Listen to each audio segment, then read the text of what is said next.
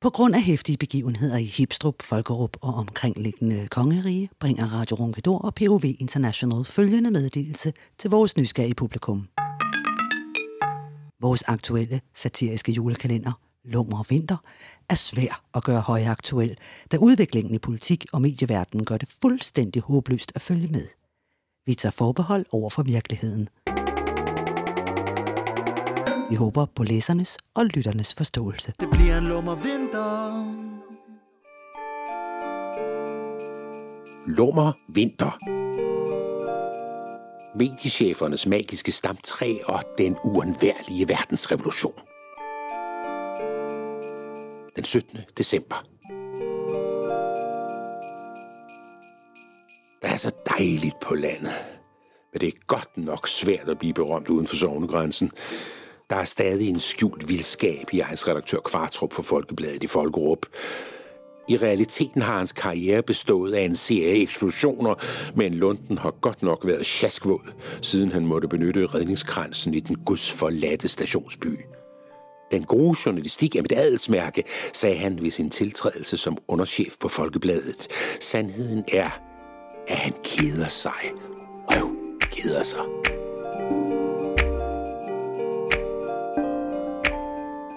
Det bliver en lummer vinter. For under sneen forstummer de dumme klummer Der tænder som mundtunger. Forhindrer det unge under der glimter. Hvad er det jeg siger? Er det mærkeligt at jeg mærker det skriger? For det er forfærdeligt at vi færdes på stier. Hvor de bjerg vi bestiger Er et bjerg tiger tiers kom for værdier. Så jeg siger Jeg siger det bliver en lummer vinter. For under sneen forstummer de dumme klummer Der tænder som mundtunger. Forhindrer det unge under der glimter hvad er det jeg siger? Men er det mærkeligt at jeg mærker det skriger? For det er forfærdeligt at vi færdes på stier. Hvor de bjerg vi bestiger Er et bjerg tiger tiers kamp for værdier. Så jeg siger Det bliver en lummer vinter. Det bliver en lummer vinter.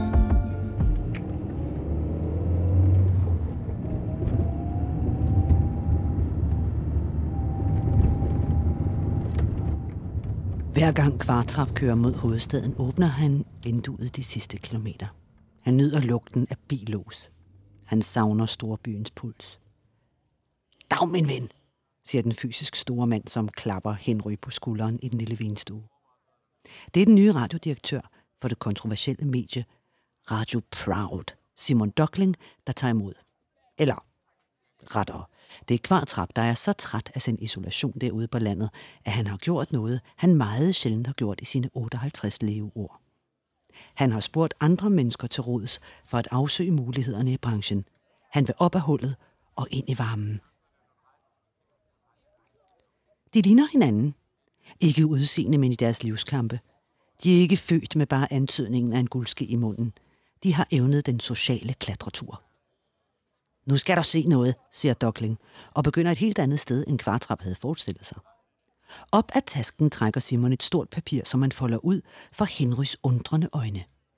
I sit design ligner det et gammelt dokument, men moderne bogstaver og det hvide industrielle papir vidner om noget helt aktuelt. Jeg kalder det stamtræet. De skarpe medieprofiler stamtræ.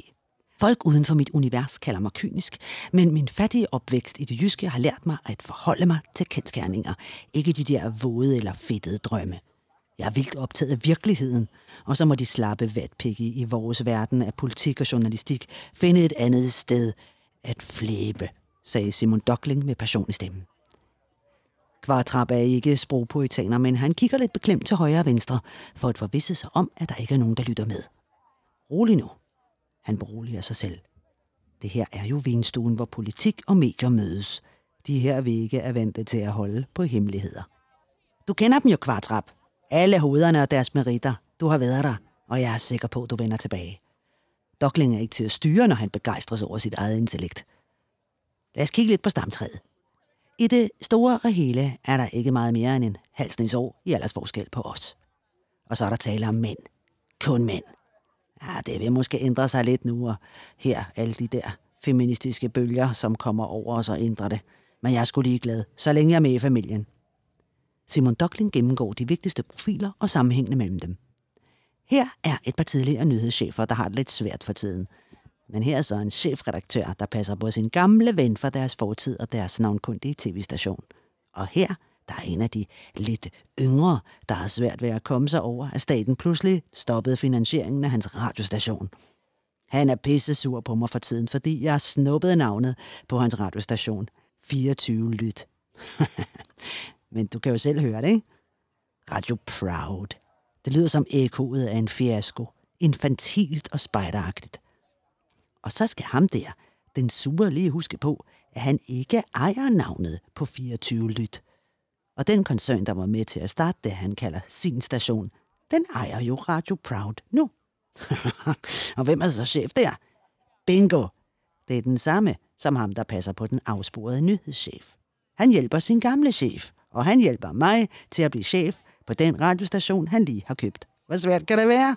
Det er jo sådan, det er i virkeligheden, Henry. Vi hænger sgu sammen. Docklin forklarer, at stamtræet ikke alene består af journalister og redaktører. Træet har mange grene, siger Simon, manden med det udfoldede stamtræ, igen en smule for højt. Han hører det selv og dæmper sig en smule. Her er politikerne i stamtræet. Vi hænger jo sammen. Dem, der skriver og taler, og dem, vi skriver om. Her er kirkesangeren, der røg ud af politik hos det liberale. Nu kloger han sig i medierne og stikker sin pegepind i hvad som helst, så han undgår at blive glemt. Og her har du Martin Stuka fra Folkepartiet. Han er på røven lige nu. Hmm, det er noget med at rave uklar med straffeloven. Du kender det jo, Henry. Hvor der handles, der spilles. De smiler lidt kajtet til hinanden. Han ville lukke min radiostation under den tidligere ledelse. Fint nok, det var dengang. Nu har jeg ansat ham som operaekspert. Radioen har på en gang ansat en profil og kastreret en kritiker. Jeg tvivler på, at han vil lukke den station, hvor han selv er ansat. Og til slut, her er lige en akademiker. Sådan en har vi sgu brug for i alle familier, griner Dogling og fortæller om historikeren og debattøren Michael Selvsving. Der er sådan en slags ideologisk indpisker i familien. Han har det bare så fedt med at være ypperste præst i borgerligheden og stikke sviner ud til muslimer, feminister og andre troende faktorer for demokratiet. Det holder blodet varmt, så ham sørger vi for kan komme til ord som et intellektuelt orakel på alle medierne i vores familie. Dokling er varm i blik og stemme. Det er mit budskab til dig, Kvartrap, og alle de andre profiler i 89-generationen. Os, der er frihedsheltene fra den borgerlige revolution, da muren faldt. Lad os være stolte af, at vi reaktionerer. Familien her i stamtræet passer på dig, og vi skal nok finde en god plads til dig. Dokling bliver pludselig lidt alvorstung og får blanke øjne. I virkeligheden har vi et åndsfællesskab med 68'erne. De overlevede, og deres proselytter kæmper for den socialistiske verdensrevolution. Vores generation arbejder benhårdt på at bekæmpe den. Sandheden er jo, at den aldrig er blevet til noget. Men hvis vi ikke opretholder frygten for den, jamen for helvede, så havde vi jo ikke nogen eksistensberettigelse. De ræverøde og de kobertblå har en eksistentiel opgave. Vi må fastholde hinanden som fjender. Kvartrap kunne godt forstå det. Han var en del af et større projekt, og ingen behøvede at stave det for ham.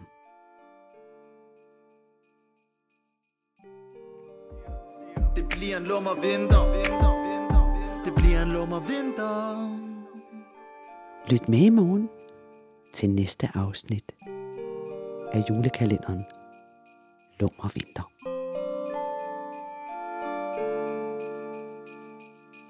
Musikken til Lår Vinter er skrevet, komponeret og sunget af Sebastian Brønum. Det bliver en lummer vinter Det bliver en lummer vinter